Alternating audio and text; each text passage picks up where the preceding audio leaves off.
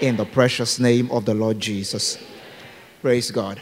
It's good to see everyone in church this morning. Uh, it's a great time to be alive and well. Uh, January, I mean, January um, is rolling by gradually, and before we know it, we'll be through with January. And that's how the year rolls.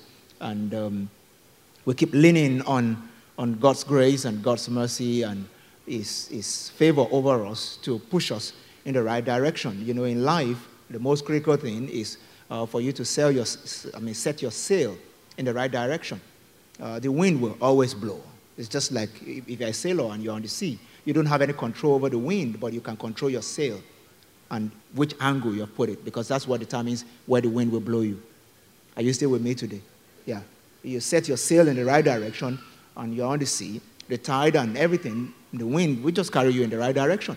Uh, so there's um, economic wind and um, you know, all kinds of wind. Uh, but when we come to church, it's an opportunity for us to set our sail, you know, and watch where we are and see whether this wind will carry us in the right direction. Is somebody still with me today? Tap your neighbor for me. Set your sail for success. Uh, set your sail for the right direction. Yeah, the Bible says when men say there's casting down, we will say there's a lifting up. Yeah, it's, it's a lifting up because we're setting our sail so that the wind will carry us in the right direction. And it's when your mind is set on, you know, God's promises, God's mercy, and you know that your case is different because you're a child of God. You have a covenant with God. So you're not easily agitated by the things going out, you know, there. You know that your sail is, you know, is properly set for the wind to carry you in the direction of destiny. That will be somebody's testimony here. In the precious name of Jesus. By the way, the Holy Spirit is bringing to my mind a word that I gave in the first service.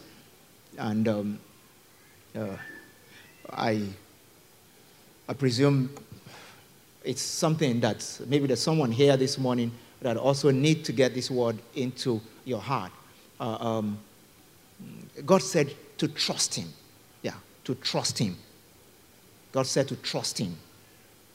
I, I don't know the situation. I don't have a full opening into the situation, but to trust him, especially somebody who is dealing with situations that will make you not to want to trust, either trust a partner or trust, uh, stop looking at trusting those people. Trust God or trust them through God. I don't know if you understand what I'm saying. Yeah. Trust, just, just trust God. Just trust God. If there's something you struggled with, you know, all through last year, uh, you didn't even know that that thing uh, will still be the way it is, right? I mean, talking about a marriage, for instance, you thought twenty fifteen would be, bring everything to an end. But you're asking yourself, I don't even know how we escaped into twenty sixteen. So maybe this twenty sixteen would now be the, you know, the climax. And God said, trust me. Trust me. Trust me. Trust me. Trust me. When you can't find anyone to trust, trust me. Somebody here, you, you set your, your sail uh, for, for career success by trusting God in your career and not looking at who likes you and who doesn't in your office. Because when you then decide that I'm going to trust God, notwithstanding anything that I'm hearing, you know, all the rumors, all the, this person is against you, this person said something about you, because that's what engenders, you know, negative emotion. Somebody said something about you, you didn't hear them say it, but you're already hating them in your heart. Yeah, and wishing them dead, though you're a believer, where you find some justification for it, just saying, because he hates me, why should he hate me? And the Holy Spirit is cautioning your heart, no, don't go into that arena, it's dangerous. It's dangerous. You can't play there. Trust God. Tap your neighbor for me and tell your neighbor for me, trust God. Yeah, very important. Very important. If you've been, not been in church for a while or you're new at the Elevation Church, I want to welcome you uh, back or welcome you very specially. We're going to welcome you better at the end of the service. Uh, but I want you to know that we are currently on a teaching series. Um, as a church, we teach uh, the Word of God, uh, bring people into the depth of the Word. Uh, and we do that uh, very often in series, uh, uh, looking at a particular, a particular area of the Word of God and spending time with it. uh, anchor scripture for, for this season and for the entire year is Ephesians chapter three and verse number twenty. The Bible says that God uh, now unto him who is able to do immeasurably more than we can ever ask, imagine, or think. I'm reading from, I mean, reciting from the N I V translation. God, who is more than enough, immeasurably more. And that's how he wants to uh, uh, project himself to us this season. And uh, because the Bible says he's able to do more than what we can ask or imagine, um, I'm running a series this January uh, that I've tagged Imagine, Imagine, Imagine. We have been teaching on how to walk with God, allowing him to breathe upon our imagination. Uh, we have our imagine boards outside that you should participate in writing after the service. Just pick, pick a marker and write something. And you're going to get more to write as you listen to me this morning. Praise God. I said, praise God. And um, on Wednesday, I started you know, talking about what I titled, uh, What's on Your Mind, still within the Imagine series. And I'm just going to push it a little further uh, today in this service. What's on your mind? And this is like part two of What's on Your Mind. I read from Second Corinthians chapter ten. I read, I read verse three, four, and, four, five, and six of Second Corinthians chapter ten. Um, it will be displayed uh, uh, on, on the screen. If you can join me in your Bibles, that will be great. Uh, Second Corinthians chapter ten, and from verse number three. For though we walk in the flesh, we do not war according to the flesh. For the weapons of our warfare are not carnal, but mighty in God for the pulling down, for pulling down strongholds, casting down arguments, and every high thing that exalts itself against the knowledge of God, bringing every thought into captivity to the obedience of Christ, and being ready, somebody say ready, ready. Being ready to punish all disobedience when your obedience is fulfilled. The Lord bless the reading of his word. The weapons of our warfare are not carnal, or not physical. In life, and in Christ, we have been programmed for victory. But we need to recognize that uh, before there will be victory, we need to recognize the fact that we are fighting battles. Battles. And the greatest battlefield in life is the mind. It's the mind. And the Bible says here that the real battle is the battle of the intangibles. Because our real weapon of warfare, they're not physical weapons. And if our weapons are not physical, that means they're intangible. And the realm of the intangible is the realm of the mind, and that's the realm of God. And in our mind, we speak mainly of thoughts and imaginations. So the Bible says here that the real way that we wage warfare is when we are able to deal with thoughts, we're able to deal with imaginations that will not take us to the place that God has ordained for us. So I started on this trail of thought on Wednesday, and uh, we got into it a bit, and I want to just get into it, it a little more this morning. I want to quickly discuss six critical things to know about your imagination, about imagination generally. And I will then uh, we'll, we'll put it up all together by giving some instructions on how we should engage our imagination better in twenty sixteen. Six critical things to know about uh, your imagination. One is that you are most like God when you use your imagination positively. You are most like God when you use your imagination positively. Somebody may be asking me, Pastor, why, why are you so sure? Why are you saying it so emphatically? I'm saying this so emphatically because I want somebody here this morning to understand that God gave us this gift of imagination because he wants us to, you know, be like him. In Genesis chapter one, and verse number twenty-six, the Bible says, uh, God, God speaking, he said, let us make man in our image and after our likeness. Uh, one, one way that we have been created in the likeness of God is that we share in God's ability to create. I don't know if you get what I'm saying. Yeah. We share in that same ability to create.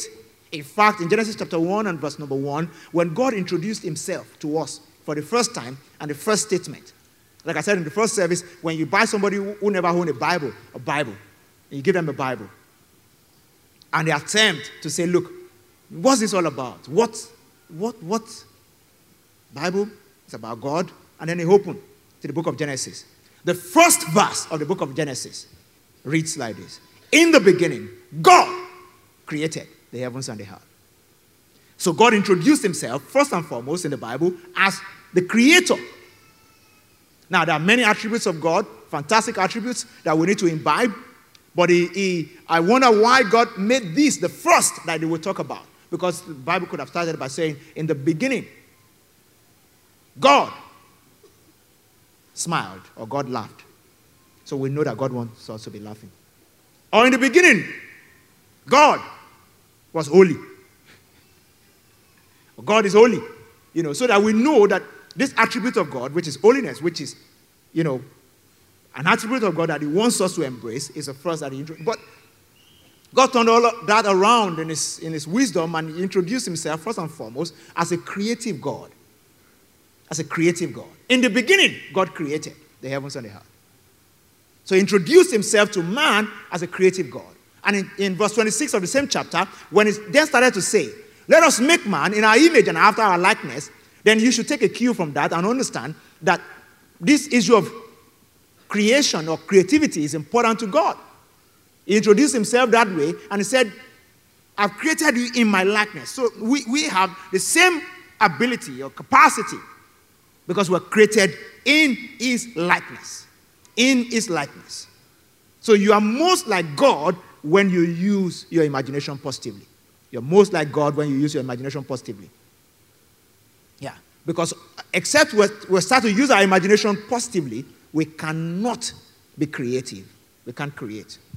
We can't create. Everything created started with imagination, including our world.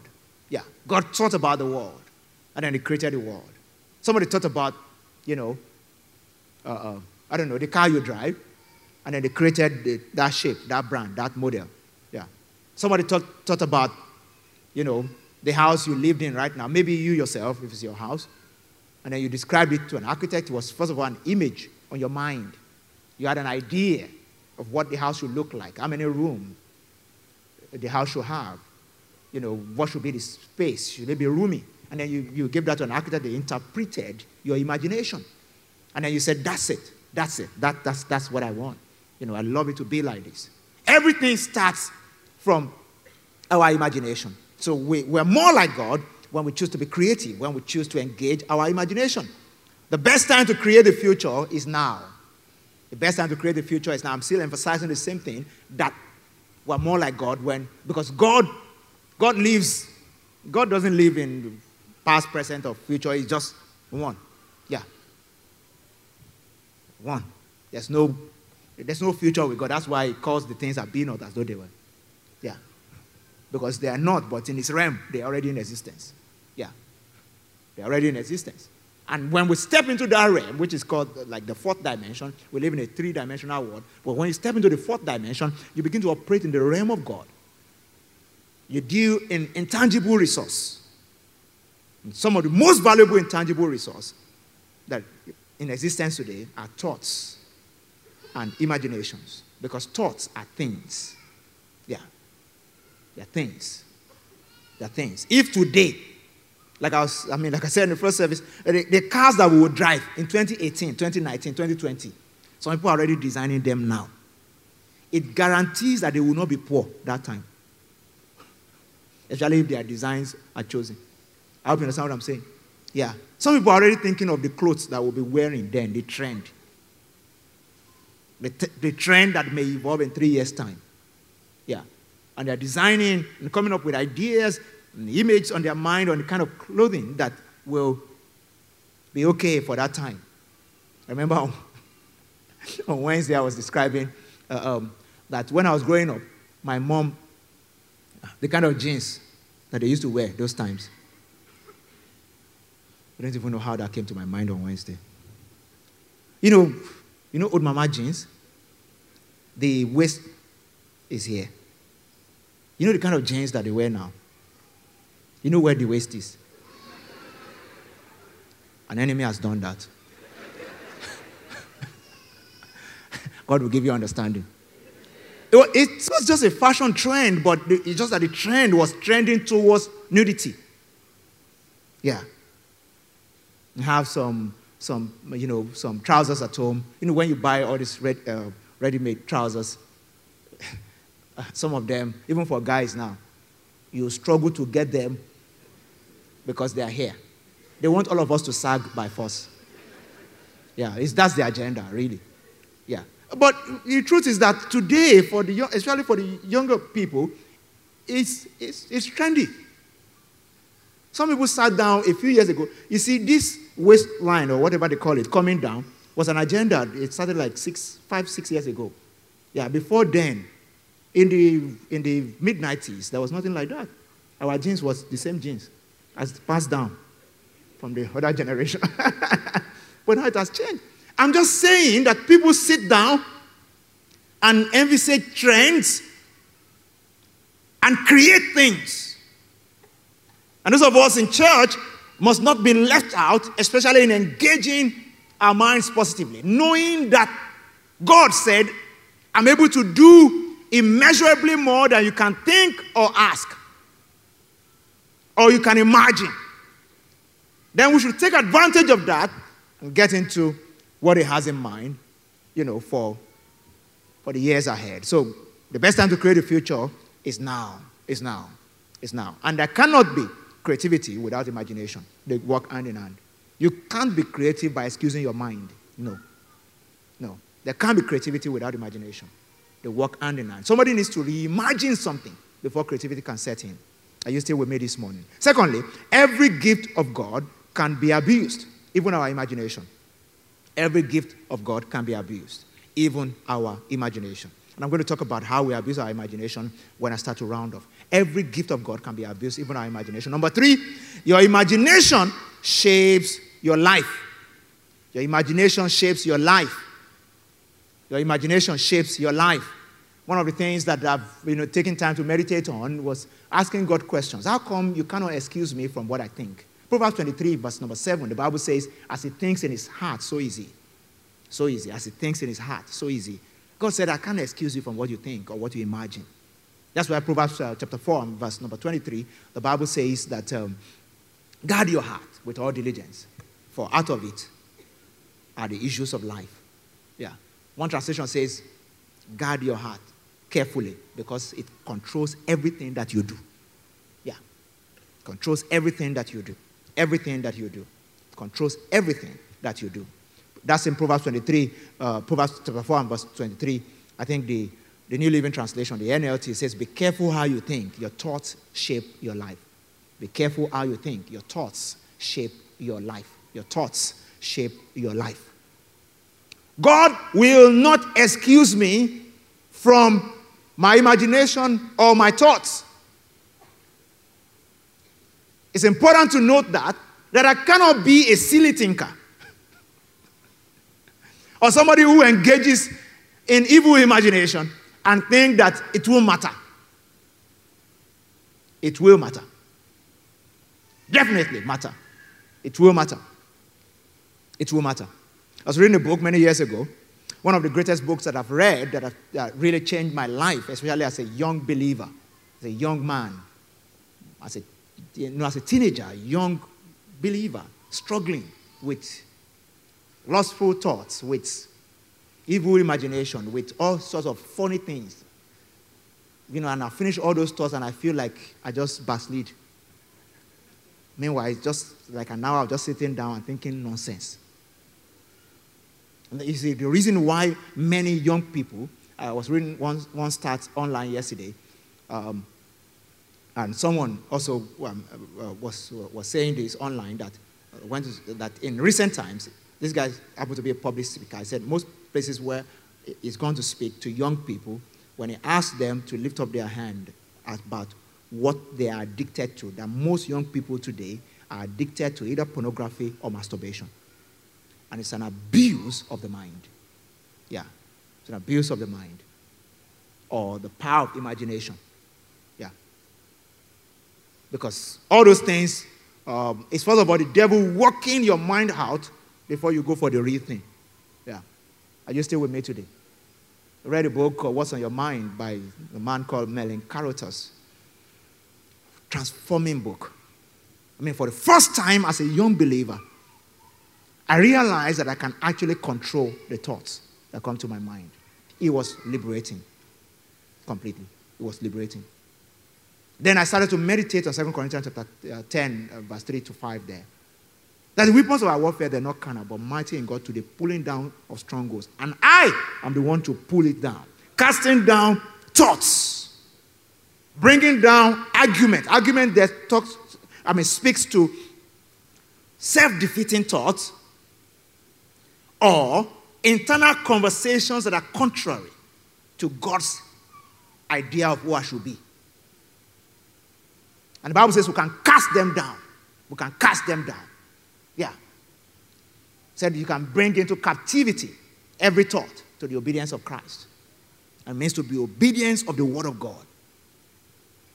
So that I can be able to say that I am who God says I am. I can have what God says I can have. I can do what God says I can do. I can be who God says I can be. And I'm not going to allow anything to hold me down to a level where I think less of myself. And I can control the thoughts that come to my mind. You know the way a man of God put it many years ago? He said, when you say you cannot control your thoughts, it's like saying that, you know, he said, a bird can fly over your head and you don't have control over that.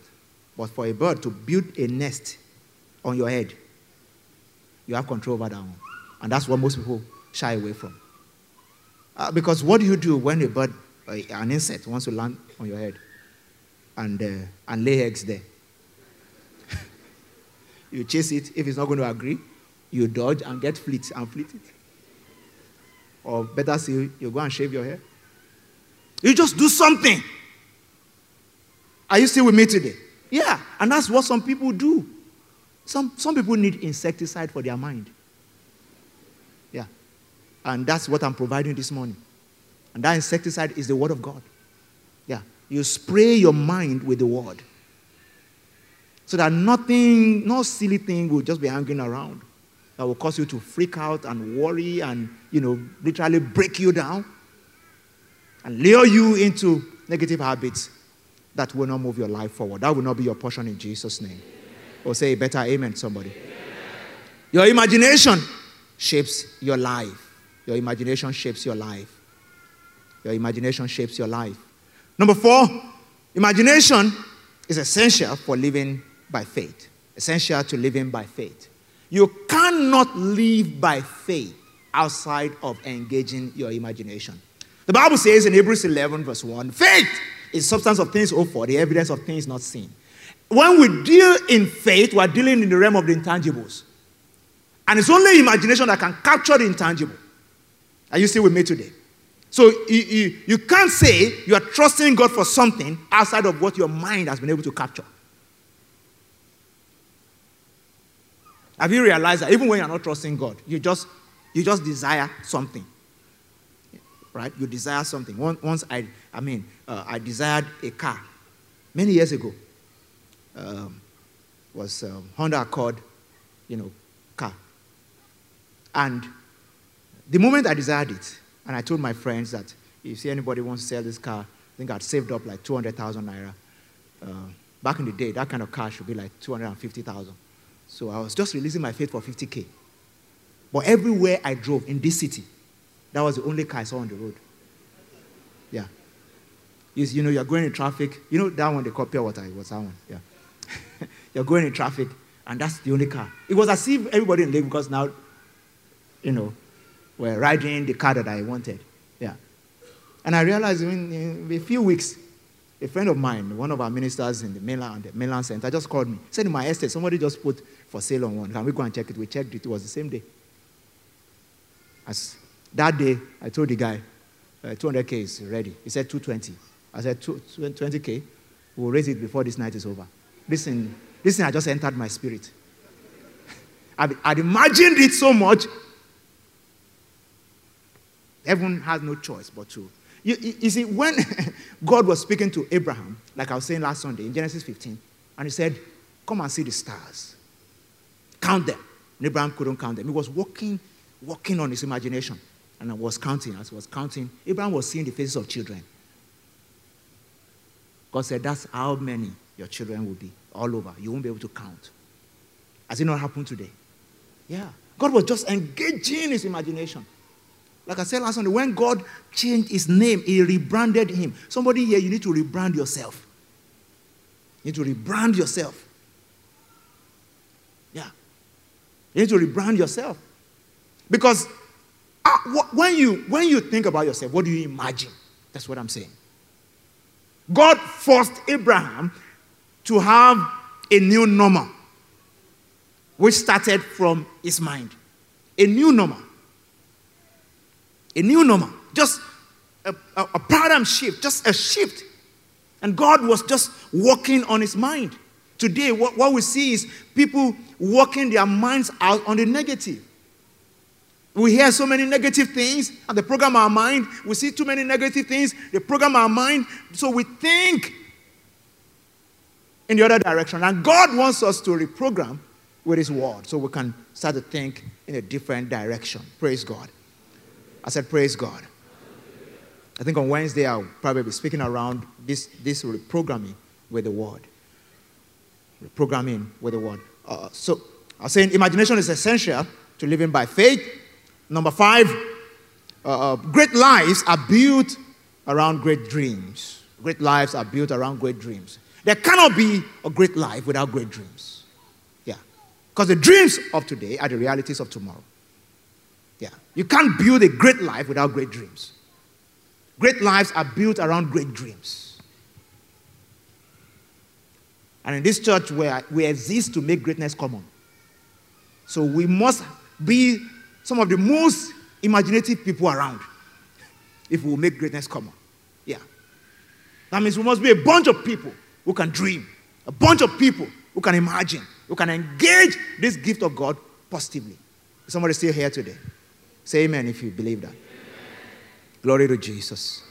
Ephesians chapter one and verse number eighteen, Paul was praying a special prayer for the Ephesians church and for all of us.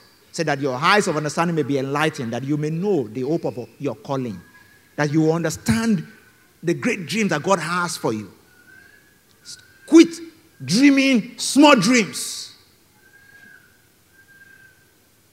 Let your eyes of understanding be enlightened, that you will know what is the hope of your calling and what are the riches of the glory of his inheritance in the saints. That means this, your dream for yourself can never match God's dream for you. So great lives are built around great dreams. Number six, doubt is the enemy of imagination. Doubt. When you start to imagine that your marriage will turn around, when you start to imagine that that business will become a household name, when you start to imagine that your company will be quoted on New York Stock Exchange, when you start to imagine, when you start to imagine that someday you will have the opportunity of running a federal ministry, when you start to imagine, if you have a calling into politics, for instance, they're going to be the president of the Senate one day, you know what the devil starts to tell you? Is he your kind of person? Have you forgotten where you're coming from? Is that not what the devil says? And the devil is very silly, really. He thinks that we, we can't remember. You know, God gave us the gift of imagination and the gift of memory. Because if, for instance, um, I'm thinking, I mean, it's definitely not in my, not in God's plan, but thinking that um, I can be president of Nigeria, and the devil is reminding me that I'm from a village in Oyo State. I'll tell him the last president came from Otuoke. And I think my village is bigger than Otuoke. Praise God. No, as in I'm just, I'm just talking. Because sometimes the devil thinks that we can't even remember some things. Some things have happened, and you, they are reference points to the fact that we should be liberated to, to, to dream more. But yet, sometimes, in the midst of worry and all that, you, you forget how to deal with negative thoughts and to knock them out. Because sometimes in those mind warfare, it's like You know, the Bible calls them argument. You're arguing. And you have to give the necessary argument. It's like you're in a law court. Yeah. And part of the ways you give those arguments is to remember that this thing has happened before and it can happen again. Is somebody still with me today? I said, are you still with me? Glory to Jesus. The doubt is the enemy of imagination. In Mark chapter nine, a man approached Jesus. And he asked him, Master, heal my son. And Jesus said, do you believe that I can do this? And the man said, Lord, I believe. Help my doubt. One translation says, the most popular translation says, Lord, I believe. Help my unbelief. You don't have to figure out everything before you can feel free to imagine them. Yeah. You don't. You don't have to. You just need to keep believing. Because the moment you start to think of how it's going to work out, you start cutting yourself, you know, and telling yourself, don't go too far. You know, don't, don't do too much. Are you still with me today? Extremely important that we recognize that doubt is the enemy of imagination. You don't have to resolve all your doubt before you receive from God. How many people here, before you fly, you ask them to say, bring the manual of the aircraft? Now I want to understand how this thing works, because I can't just fly anyhow, you know. They will tell you that when you are ready. They say, this one, it looks like something is wrong. It's not fit to fly. Praise God. How many people here really understands how the automotive engine works? The one, I mean, the engine in your car. If you are not an automobile mechanic, how many of the things that you know? Well, after service now, if you brought a car to church, won't you enter and just drive off? That's how it works. That's how it works. You can't resolve everything before you say, I'm jumping in. If you want to know how the car works from all the, you know, systems in a car, how they work before you drive a car, you will wait for a long time. Because even your mechanic does not know everything. That's why they use your car for trial and error. Praise God. And that's how we want to operate with God sometimes. We want to be God in our situation. We want to figure out everything before we start to believe. Doubt is the enemy of imagination. If you just en- allow God to keep engaging your mind and putting those dreams there. When the angel appeared to Mary and said, blessed are you among women. And he said, the Spirit of the Most High will overshadow you and you will conceive a child. Mary asked the question, how shall these things be? And the angel just said, the Spirit will overshadow you. That's all. And he said, let it be unto me according to your word. I don't have to figure it. I don't have to understand everything. Just let it be to me according to your word. Yeah. And as he start, you know, started to envision and imagine it, before you know it, she started to notice changes in her body. Yeah. I mean, can you just imagine the process that Mary went through? Because you just tell yourself, ah, my body is doing somehow. But just an angel. I've never seen a man. I've never met a man, angel, you know. Am I sure this thing is not fibroid? You know, if it was a modern day Mary, that's what we'll be saying now. Even the friends will be saying, you, you, Mary, Mary, S U. Like you never had a boyfriend. What happened to you? And then we'll say, ah, her tummy is coming out. So Mary, have you seen a doctor? Because you may need surgery. Because this one is not, because, you understand what I'm saying? It's a ba- it was a battle of the mind. But you need to overcome it by knowing that when God has spoken, he has spoken. And there's nothing the devil can do about it. Say amen, somebody. Amen. So round off today, we need to recognize that we have two instructions from the Word of God. One is that God expressly told us that there are, there are things we should not imagine. And he also told us about things we should imagine. Now I want to wrap up with that. The things we should not imagine. God said, do not engage in evil or vain imagination. This is what leads to lust, revenge, jealousy, envy, malice, vainglory. You know, I said I'm, I'm going to come and land on the issue of abuse of imagination. Worry is an abuse of our imagination. Because you go into the future and everything you are seeing is wrong outcome, negative outcome. Yeah, negative outcome. That's what leads to worry. That's what leads to worry. So you have a thirty-day uh, ultimatum to pay up something. And you, you went to thirty days and you saw that your account was still empty. And your blood pressure started to rise. And we are not in thirty days yet. In the same vein, I can go to thirty days on my mind. And I, I can see that I have double that amount in my account. It's empowering when you can imagine that way. And somebody is saying, uh, Pastor, Pastor, Pastor, money does, doesn't come that way. That's why it's not coming to you that way. Yeah. Because it doesn't cost anything to imagine. I, I hope you understand what I'm saying. And I would rather use it positively than use it negatively and freak out myself and destroy my health. Are you still with me right now? Yeah. The same way, it won't cost you anything to imagine negatively. It won't cost you anything to imagine positively.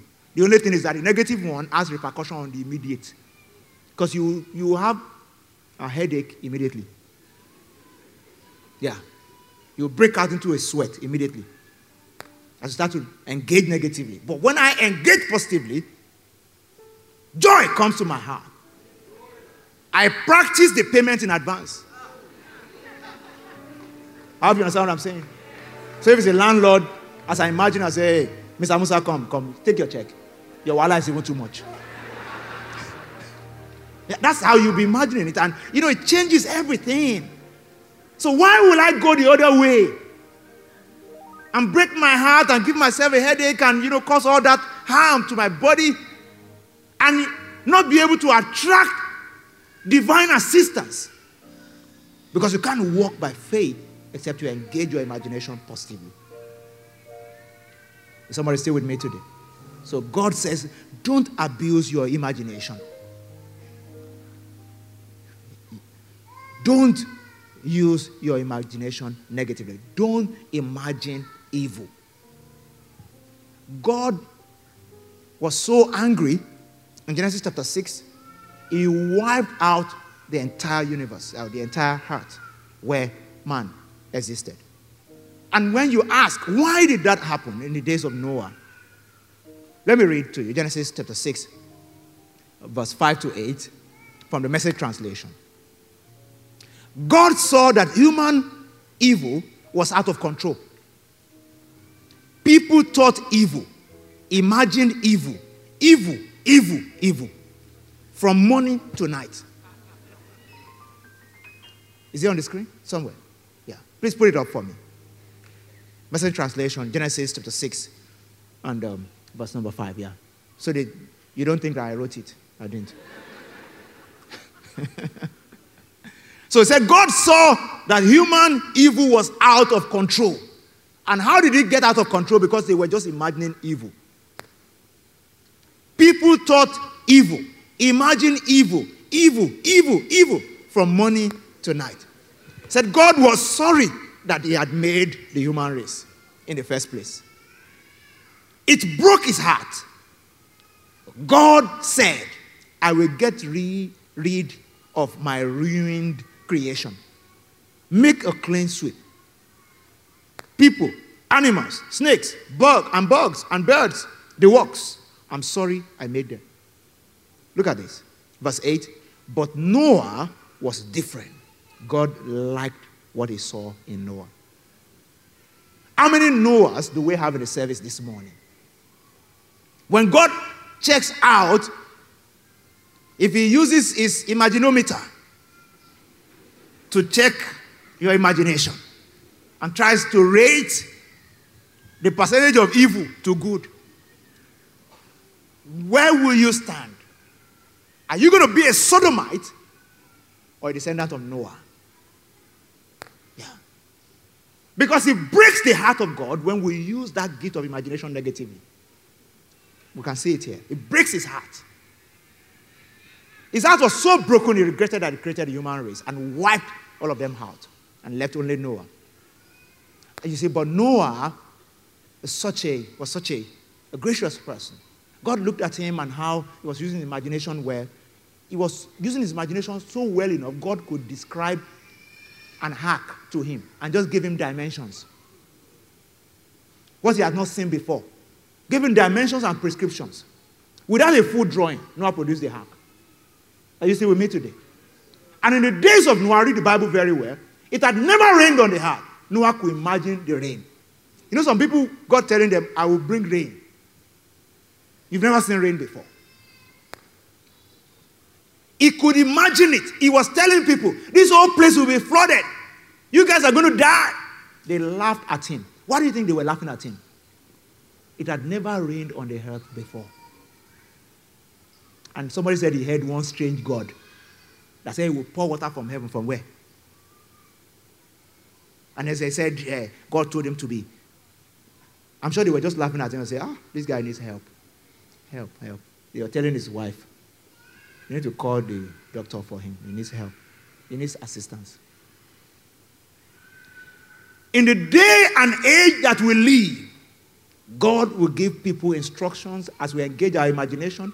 You will know the right hack to build so you stay afloat of economic crisis. Except you can engage your imagination and walk with God. When the flood will come, may you not be without an hack from God. Sometimes an hack is just an idea.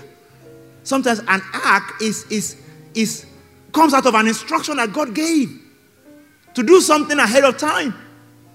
But for unimaginative people, you scorn such things. You, you push them aside.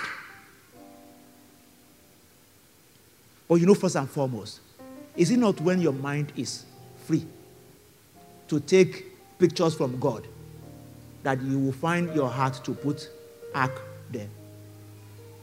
All the other funny people. Have you read about Lot? Lot then was in Sodom. Abraham was outside of Sodom.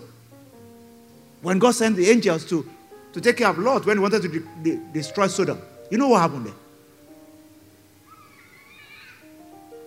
The men of Sodom, evil, morning, evening, night. Imagine evil, evil. They saw the angels. They wanted to molest them. This is how bad it is. I mean, how bad it was there for them to want to molest the angels of God. And then Lot said, no, no, leave them. I'll give you my virgin daughters. Can you even imagine how depraved even Lot had become? To say, leave them, I'll give you my virgin daughters. Do to them whatever you like. He had stayed too long in Sodom. Even though he was uh, part of Abraham's lineage, but his imagination had gone. I mean, that gift has left him. The, the same angels dealt with those people. Why did you tell the angels? If truly you are from God, deal with these people now. Uh, you are now begging them. Say, leave them, leave them. I'll give you my virgin daughters. That's depravity. Something from Sodom entered into Lot and turned him to something else. Are you still with me today? Yeah. And we live in a day and age where, you know, we are literally exposed to sodomy. Internet, social media, everywhere. If you don't guard your heart very well, it breaks your capacity to use your imagination positively. Are you still with me today? Very, very important. Very important. Your mind was not created for evil, but for good. It was created for good and not for evil. And you must see it that way and understand it that way. Lastly, things that we should imagine. Philippians chapter four and verse number eight. Philippians four verse number eight and nine, I read from the Message translation. Summing it all up. Philippians four verse eight and nine, Message translation. Sum, summing it all up, friends, I'll say, you do best by filling your mind and meditating on things true, noble, reputable, authentic, compelling, gracious, the best, not the worst. The beautiful and not the ugly. Things to praise, not things to curse. Put into practice what you have learned from me, what you have heard and saw and realized. Do that, and God, who makes everything works together, will walk you into his most excellent harmonies. Can you hear me tell your neighbor? Say things you should imagine. Things that are true, noble, reputable, authentic, compelling, gracious, the best, not the worst, the beautiful, not the ugly, things to praise, not things to curse. Glory to Jesus. I said, glory to Jesus. So develop your thoughts. Great thoughts are products of asking great questions. Great thoughts are products of asking great questions. The Bible talks about all these things that we should think on, and all the things that we should not think on. And it's a good fight of faith when you can focus on the things you should think on. Can I ask somebody here this morning? Can you reimagine your marriage? Can you reimagine your career? Can you see beauty coming out of ashes? It's a things to, to, to, to, to things that are beautiful, not ugly. Can you see beauty? Can you see something different coming from your home? Can you see something different coming out of that business? Can you see beauty? Can you think about beauty? Can you think about goodness? Can you think about things of great repute? These are the things that God wants us to be able to think on. Glory to Jesus. God wants to fuel somebody's imagination and put grace upon you for the fulfillment of those things.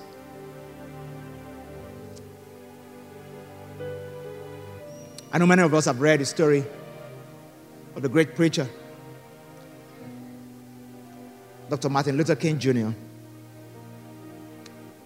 When you engage your imagination positively, there's no end to what God can do with your life. There's no end. The great speech of Doctor Martin Luther speaks to the fact that any dream that is in line with the will of God can come to pass. That nineteen sixty-three speech that he gave before the walk. I don't know if you have seen the movie Selma. It was properly, you know, put in motion graphics and was beautiful. I have this, the, the script of that speech here.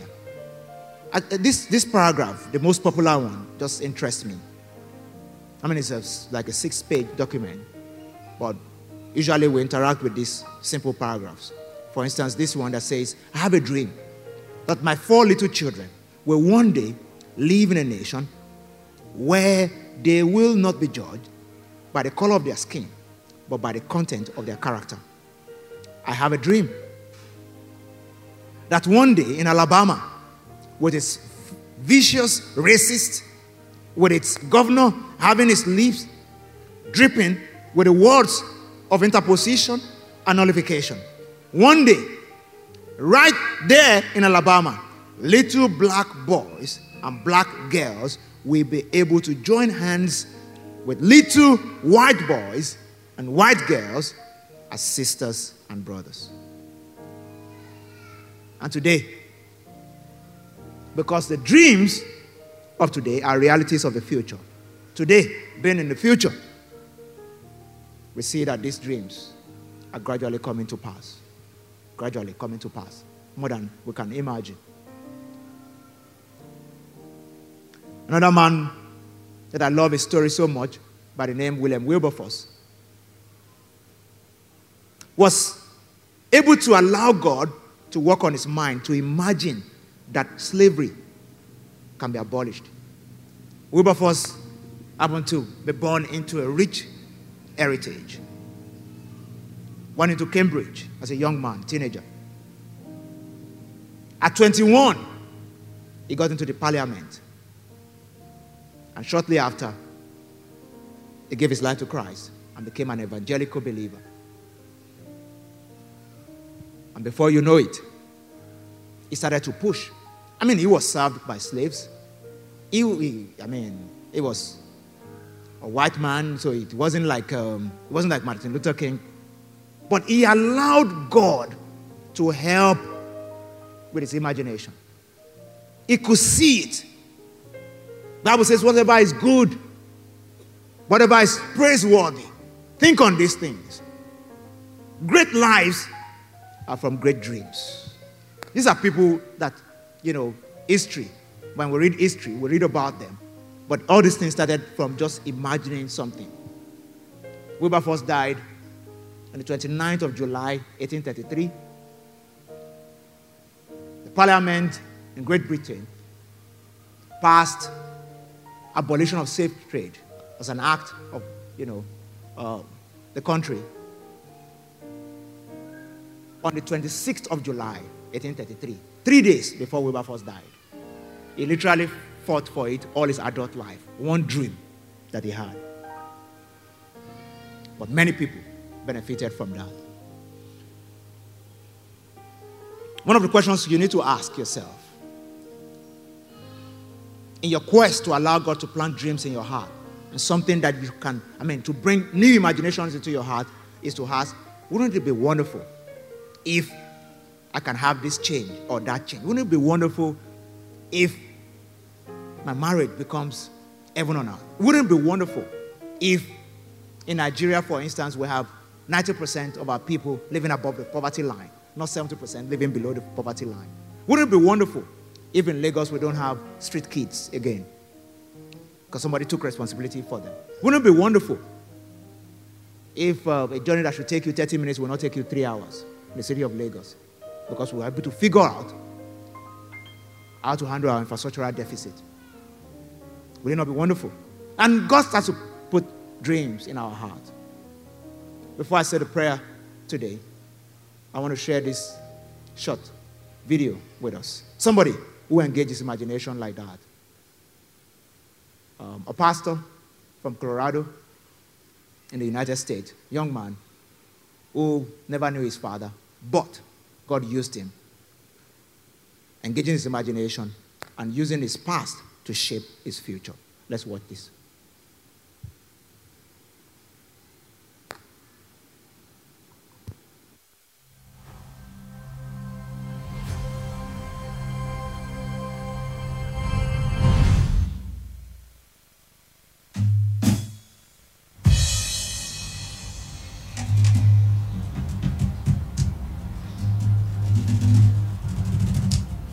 Mother Cabrini is one of my favorite places to go.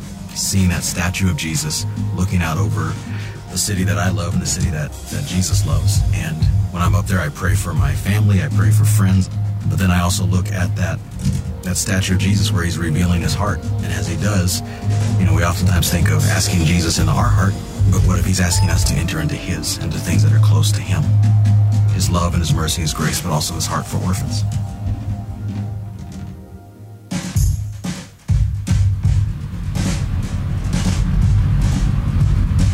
Raised by my grandmother. Never knew my father. My mom was absent for many years of my life. Because she didn't make that much money, we were constantly being evicted, and so we were moving from house to house, sometimes every few months.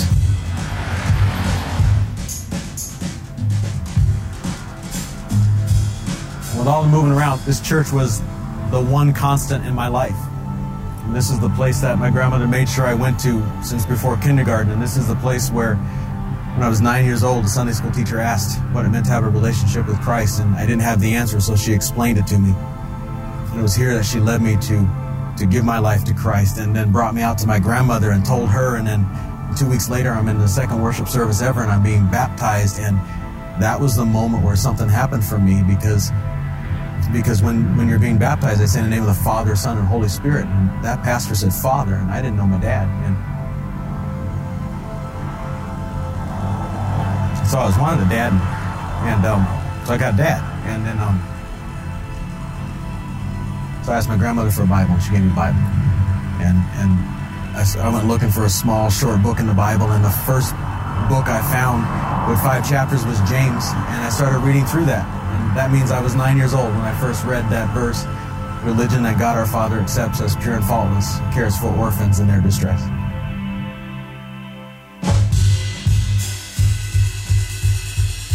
I'm not sure exactly when I began to realize that what God was doing in my past was connected with what God was doing in my future. When I was nine years old and got that first Bible and read James chapter one, verse twenty-seven, I didn't know that was connected to the family that God was going to have for my wife and I. Our first child we had biologically, and then we started building our family through adoption. We became certified as foster and adoptive parents, and we got a phone call, and you can bring her home. She's less than a day old, and that became our daughter, Kia. Got another phone call. He's ten months old. You can bring him home. He became our son, Gabriel. Got another phone call. He's three months old. You can bring him home. And that became our son, James. And then next thing I know, we're on a plane to Ethiopia, bringing home our daughter and our son, Mehret and Temeskin. What became clear to us is that what God was doing with our family is something he was doing in his larger family as well, that he was waking up the bride of Christ in our city and across this nation when it came to the cry of orphans. So I went to our Lieutenant Governor at the time, Lieutenant Governor Norton, and I remember sitting down with her saying, I've done the math. There are Uh, almost nine hundred children who are legally free in the foster care system. There are fifteen hundred churches in the Denver metro area. If every church took one child, you'd have a waiting list of families, but not a waiting list of children. And so I made her a promise that day. I said, you can count on us. We will start something that will result in at least ten percent of these children finding forever families. And then I went back to my home congregation. I said, guess what I promised you're going to do? Colorado Community Church has been around twenty years, and it's this wonderful, vibrant gathering uh, that is multicultural. This church is about how do you wash the feet of the city. People began to step up, some fostering, some adopting, others providing wraparound support, and something happened. Something took off. We, we launched this organization called Project one twenty-seven, and we started to see dozens of churches step on board. It has now become this national model, inspiring ministries in Seattle and, and in D C and in Arizona and New York and Wisconsin. And so Colorado has now become a place where there are families waiting for children, and we are going to continue to work tirelessly until there's a family waiting for every single child. Just because as I read the scriptures, caring for orphans is as natural as reading our Bibles and praying, and we also reach out to those who are in distress. And for me, it just causes me to sit back and say, only God, only God could do these kinds of things. It puts me in awe of God, it allows me to move forward to the front of my seat because I'm wondering, what is he doing in my life today that I'm going to need in ten years. I don't know, but I can't wait to see.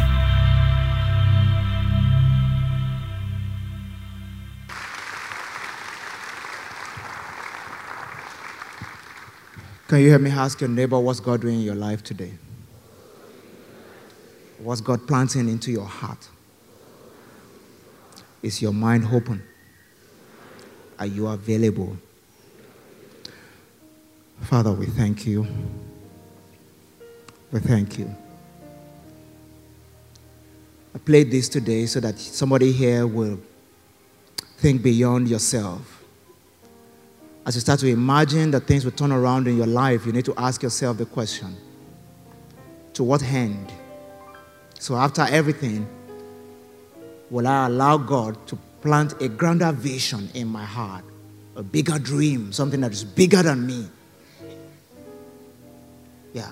I wanted to imagine a good home, a good work, a good business, but beyond that, something bigger. Something more than you can imagine right now that God really wants to do through your life. That he really wants to do through your life. Lift your two hands with me today, everyone, all over this place. Lift your two hands with me. Jesus, Son of the living God, as a church today, we release our hearts to you. We ask that like Noah, find our minds useful for what you want to do in our world today. find us useful. Engage our mind in this new year. Help us to see something differently. Help us to see measurably more of the expressions of your grace, of your mercy in our lives and in our world today. Help us to see that when we submit our hearts to you, when we allow you to have a free course on our minds, when you allow, we allow you to engage our imagination, that there's much more that you can do with our lives. Use someone here to change lives and turn lives around and to turn our city around. Use someone here to imagine something big, something great. Give us grace to pursue it. Give us grace not to allow it to die. We thank you for sudden turnarounds as we go into twenty sixteen. And this morning I speak to anything that may be dying in your life. I speak life in the name of Jesus. I declare in the name of the Lord Jesus that my God touches the mind of someone here who has been in bondage and in addiction. Whatever may be laying hold on your mind, or whatever way you may have been abusing the gift of God, I declare this morning that my God sets you free. In the name of the Lord Jesus, I break the hold of that addiction. I command you to go free in the name of Jesus. I release grace over someone here this morning to stay in control of your imagination. I break the hold of worry over your destiny. I speak strength to your body, strength to your mind. Jesus, we ask that you have your way in every life. Engage our minds for your glory. And let your name and your name alone be glorified. We bless you, our Father. Sitting down to the prayer, can I request that you just bow down your heads one moment? And I'd love to pray for some special people here this morning.